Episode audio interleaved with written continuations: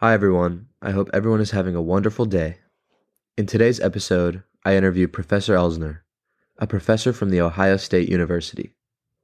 We talk about the various aspects of computational linguistics and dive deep into some other topics. I hope you all enjoy, and let's get right into it.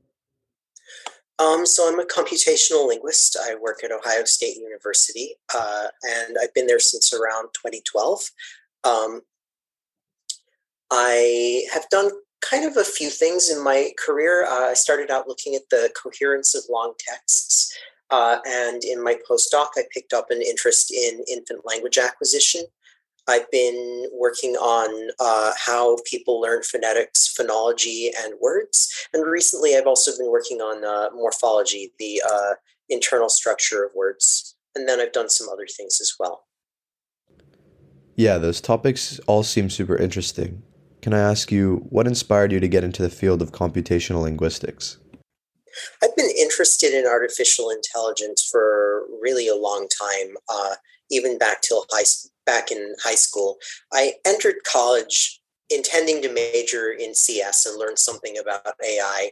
I took linguistics, which I had no idea what it was, honestly, uh, my first year to fill a social science requirement and started filling in more courses uh, like that in my program as I got more and more interested in how that interacted with what I already wanted to do. I did some um, CS work in various AI labs as an undergrad, uh, and then went to a PhD program and uh, at Brown University in Rhode Island, and then uh, to a postdoc in Edinburgh, and then here. Yeah, that sounds really interesting. Um, could I just ask, uh, what was kind of the work you did in the uh, AI labs for CS? So um, I started off as a data annotator for some of the graduate students. Uh, they needed data to test their systems. Um, I worked on a parsing team and was checking whether the parses were correct. And um, I worked with uh, a guy named Joel Tetreault, who went on to uh, quite a, uh, an illustrious career, actually. Uh, at the time, he was working on pronouns, and I marked up some of those. I also worked on an undergrad research project called Mabel the Mobile Table, uh, which was a robot that would introduce itself and tell you about a conference program.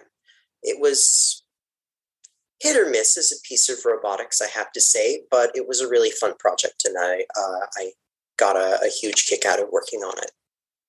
That seems like an exciting project, and I assume there are probably a large amount of challenges that you faced along the way. Were there some challenges or questions that you had in this field that especially inspired you in your time as a professor or just on the path to becoming one? I guess it's an exciting time to be working on uh, natural language processing. Uh, there are new methods you know practically every year and the field has changed astronomically since i was in graduate school even though that it's not that long ago.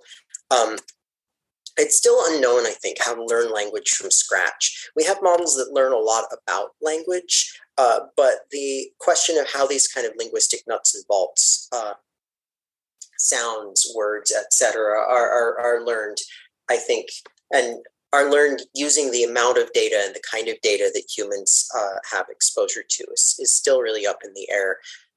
I think it's also interesting how mathematical and informational constraints shape the kinds of languages we see. Um, there are questions about what sorts of languages are possible and uh, what sort of information processing people can and cannot do to understand language that uh, I think we're making progress on, but are certainly not there yet. Yeah, for sure. And kind of just wrapping up the background, could you share maybe a hobby or just any fun fact um, that you'd like to share? Well, so um, a fun fact for a linguistics audience, anyways, that I'm learning uh, Welsh with a group of uh, OSU people. We're all on uh, Duolingo and doing the Welsh course there.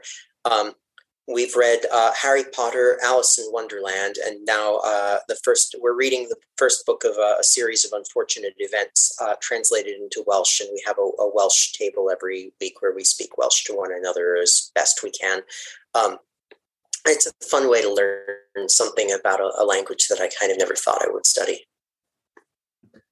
Yeah, and actually, is there anything you've noticed in yourself when kind of learning a new language, either just things that relate to your research or just kind of tips that you've realized that are maybe easier to learn a language a certain way, um, kind of just anything in that area. Well, something that I noticed that did inspire a research project that I worked on uh, over the last few years uh, is that when I started learning, uh, I could basically not remember a sentence in a transcription exercise. Duolingo makes you listen to a sentence and write it down. Um, and I'd always have to play it five different times because I could only remember one word at a time. Um, and learning the language makes it much easier to remember long chunks uh, because the the effort of remembering uh, is much smaller when you know what the possible words are and which ones are meaningful. Yeah, super cool. Um, so I know you mentioned child language acquisition earlier. Could you kind of walk me through some of the basics um, around child language acquisition? I guess um, something that most people would agree uh, on is that kids learn language from interaction and exposure um, from people speaking language to them or around them. Um, some language ability is detectable long before the first spoken word, uh, and uh, there's a rapid upslope in the kind of first through second through maybe third year uh, that is what most people think of as kind of the classic language acquisition process. Um, but language abilities also continue to improve measure improve measurably through the the teenage years. Um, so you can really see that uh, that upslope as something that you're laying the groundwork for before it becomes visible and that you keep working on after uh, improvements are, are harder to detect outside the lab I think we all agree on that, and then that's where the fights start. Um, one of them is the good old kind of universal grammar one. Uh, to what extent is language learning the result of general versus uh, language specific cognitive abilities? Um, one of them is how much we should, uh, how much credence we should put in the idea that certain amounts or kinds of input are key to particular kinds of uh, outcomes if you ask linguists, they'll tell you that the kind of high order, uh, you know, the first cut conclusion is everyone learns to talk, so why worry about it? Uh, but people in uh, education or speech pathology can get much more excited about small differences in inputs and outcomes. Um, and I mean, you know, as a computationalist, I'd like to say that uh, it's still unknown how to model this process, and that's something that we all really want to know. Yeah, so kind of switching gears a tiny bit. I know there was something really interesting you said at the beginning of a talk you gave, and the quote was that the phonetic and phonological abilities in infants suggest a rapid and powerful learning mechanism. Would you be able to tell me a little bit more about that hypothesis? So, like I said, language learning um, clearly begins before the first spoken word, uh, even though uh, it's harder if you're kind of interacting with a, a non-verbal uh, infant to really know how much they understand. Uh, you can bring them into the lab and do studies with, say, an eye tracker or with various other clever devices people have figured out over the years. Um, and uh, Elika Bergelson at Duke uh, has done some really brilliant work on this, for instance. Um, and you can see that um, very early on, they can distinguish their native language from other languages. Uh, they know their own name. Um, by six months, they seem to know some nouns. They don't necessarily know everything about these uh, words that adults know. Um, their ability to distinguish sounds from one another in a language uh, appropriate way is still evolving. Um, and you see um, evidence of phonetic learning kind of going on between six months and 12 months, where gradually they learn finer distinctions between sounds that their language uses and throw out the ability to make distinctions between sounds that uh, their language isn't going to uh, require. Um, all of this, I think, means that the kid's going to have to do a fair amount of work while they still don't have a large vocabulary to support this kind of learning and they still don't have a lot of meaningful social interaction because they're not talking yet. So although i think it's very important to think about learning in terms of being taught things you know mommy saying look that's a duck. Can you say duck? and the kid says duck. Um, by the time you've gotten to that point, there must have been already a lot of learning to uh, to to kind of get through uh, to be able to produce these sounds, remember what order they came in, figure out what categories they belong in, learn this frame of look, that's a. Um, so that, that's what I mean by saying that it's kind of uh, rapid and powerful, uh, even before the kind of spurt of uh, of words that you get at like two years or something. Wow, I didn't even know that it started before the first word is spoken. Another topic I saw was something about distributional learning. Could you tell me a little bit more about that and how that plays into child language acquisition? Yeah, so a lot of computer scientists or people who've been around computer scientists came up with a fairly um, maybe you know fairly obvious uh, idea about how to do this kind of early stage of learning uh, sound uh, categories so that you can recognize your first few words. Um, the idea is that you remember a whole lot about what you hear. Um, you keep track of uh, some kind of acoustic measurements of each sound. Um, and you build a histogram in your head of where these sounds are in the acoustic space. Uh, you can think about this as like just putting dots on a map or something. Uh, and then um, eventually, you know, you'll build up some peaks maybe around uh, areas on the map where a lot of things are filling in, and there will be some valleys between them because maybe there aren't some uh, that you're not hearing things in those areas.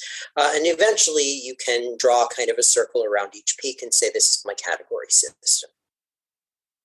It's a good story. It's very easy to simulate on the computer. It works for some classes of sounds in some languages. Uh, but it seems clear after years and years of trying that it also also doesn't learn our entire categories uh, system. Some work um, actually that I was on um, uh, the committee for the student who did this uh, project, uh, Kasia Hitczenko, who was at uh, Maryland then, um, basically started out with the assumption, oh, we're going to fix distributional learning so that it can learn everything and went off in the direction of no we're actually not going to get this no matter what we do. There are some categories we're never going to be able to learn this way. So this is what i mean by saying there's still kind of a mystery out there i think. Yeah and it seems like there's a lot of differences in how infants may hear language um, and that can kind of like impact their learning as it seems. Could you tell me a little bit more about that yeah, I mean, we know that what you know shapes your perception uh, and uh, and your memory of what you perceive. Cognition is kind of a matter of using limited resources to do what you want to do, um, and that shows up over and over again throughout cognitive science. You can do the same thing with chess players. Sit an amateur down at a, uh, a chessboard and uh, give them a minute to study a position and then ask them to replicate it on a blank board. And you'll get all sorts of mistakes. Sit a chess master down and uh, ask them to, to replicate the position, and you'll get a much more uh, accurate and intelligible position. And what's more, when they do make a mistake, they'll make a mistake that leads to some kind of legitimate chess position. Um, they might switch two pieces around so that, say, white is still mounting an attack on a particular part of uh, black's formation, uh, whereas an amateur might play something that's completely illegal uh, with multiple checks and, and kind of incoherences all over the place. You can think about hearing in the same way, right? When you know a language, you tend to hear uh, words or things that could be words and if something is obscure or uh, if there's noise or if there's silence, you still have pretty good hypotheses about what fills in the gaps. Infants don't come to the table with any of this. Uh, so their ability to pull information from the signal is going to be much more cognitively intensive. They're going to be able to do less long term prediction to help them along uh, and they probably won't be able to remember uh, as much about what they heard, uh, even a few milliseconds afterwards. There are some fun hmm. perceptual illusions you can do, um, not being an infant, uh, where uh, you hear a a word, say, where someone coughs in the middle of it, and you'll perceive the missing phoneme because you know what it's supposed to be. Hmm. Okay, that's interesting. Yeah, I've definitely seen that in my own life too. Um, so it's good to kind of see the the more science and computational aspect or just hearing behind that. And so how would you say that like morphological systems play into our daily lives and or uh, child language acquisition in general? Well, so I mean, in our daily lives, it depends on what language you speak. Um, in English, uh, we use morphology, word parts, right? Mostly to mark things like plural nouns, the past tense, the third person for verbs. Some languages get away with less morphology than that. Uh, Vietnamese, for instance, some languages use it for more things. In Spanish, you need morphology tú be polite, for instance. Uh, whether you're calling someone to or usted depends on uh, how you inflect the verb. Uh, and in many cases, you just don't use the pronoun because the verb c- carries the uh, pronoun information uh, along with it. Um, and in at the extremes of this, languages like Inuktitut use morphology to express things like cause, location, and desire, which we would um, even in Spanish do with uh, separate words. Um, in terms of kids learning, well, you know, you have to learn whatever your language is, um, and it takes kids a varying amount of time to learn these kind of uh, these different kinds of systems we don't necessarily know as much as we would like to about um, about all the different kinds of languages in the world and uh, how long it takes to to learn them for for a child.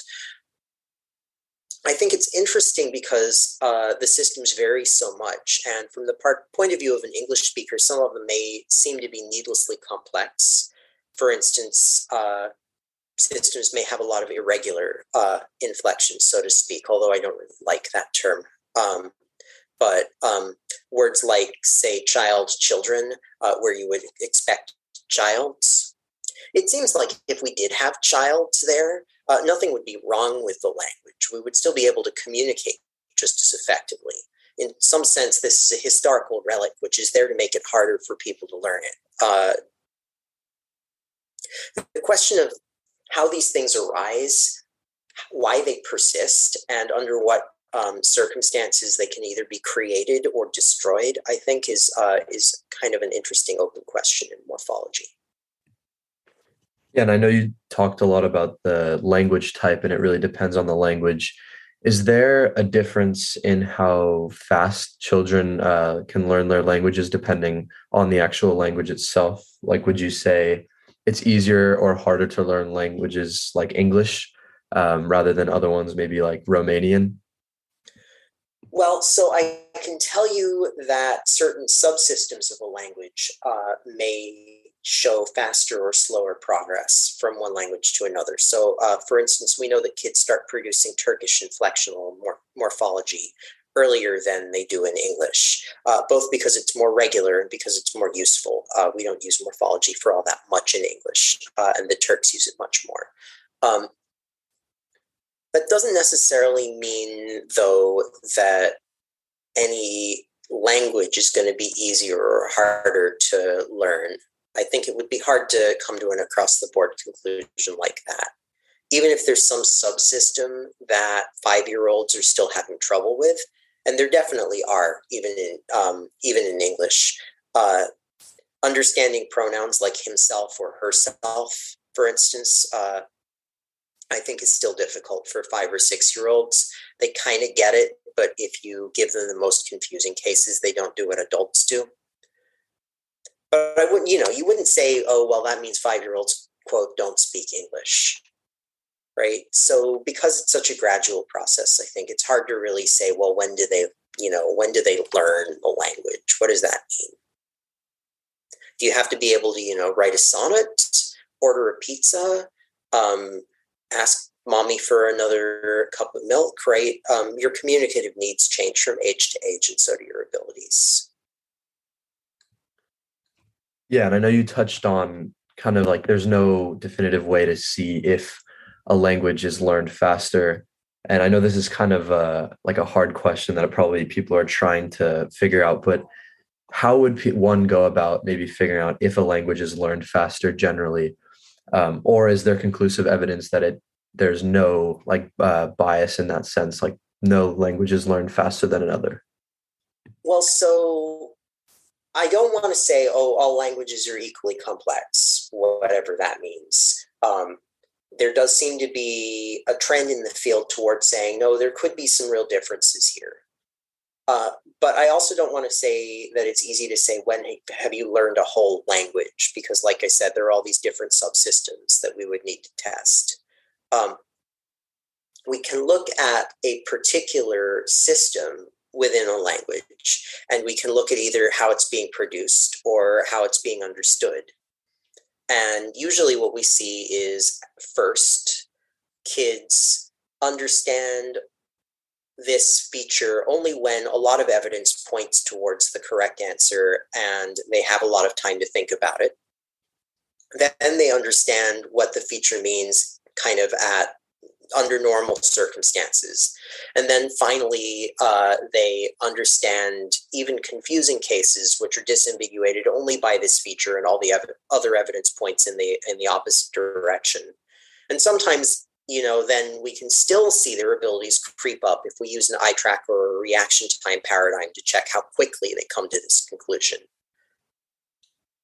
And so, I mean, if even if we're asking you know, are they learning a particular thing, like how to understand reflexive pronouns, or whether they can tell a question from a statement because of the question intonation at the end of it, or something like that, right?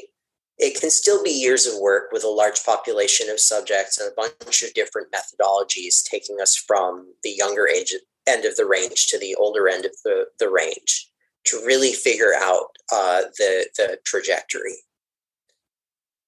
So to do this over and over again with a, with a bunch of different languages is you know is the labor of lifetimes uh, and i really admire my experimentalist colleagues who are putting in this work uh, to, to tell us these things but like i said i mean you know asking like when when are we done learning english is just such a macro question that I, i'm not sure i personally think it could could really be answered so, this concludes the first part of this podcast. Thank you so much, everyone, for listening. And if you guys would like to listen to the second part, it'll be out soon. Thank you so much, and I hope everyone has a great day. Goodbye.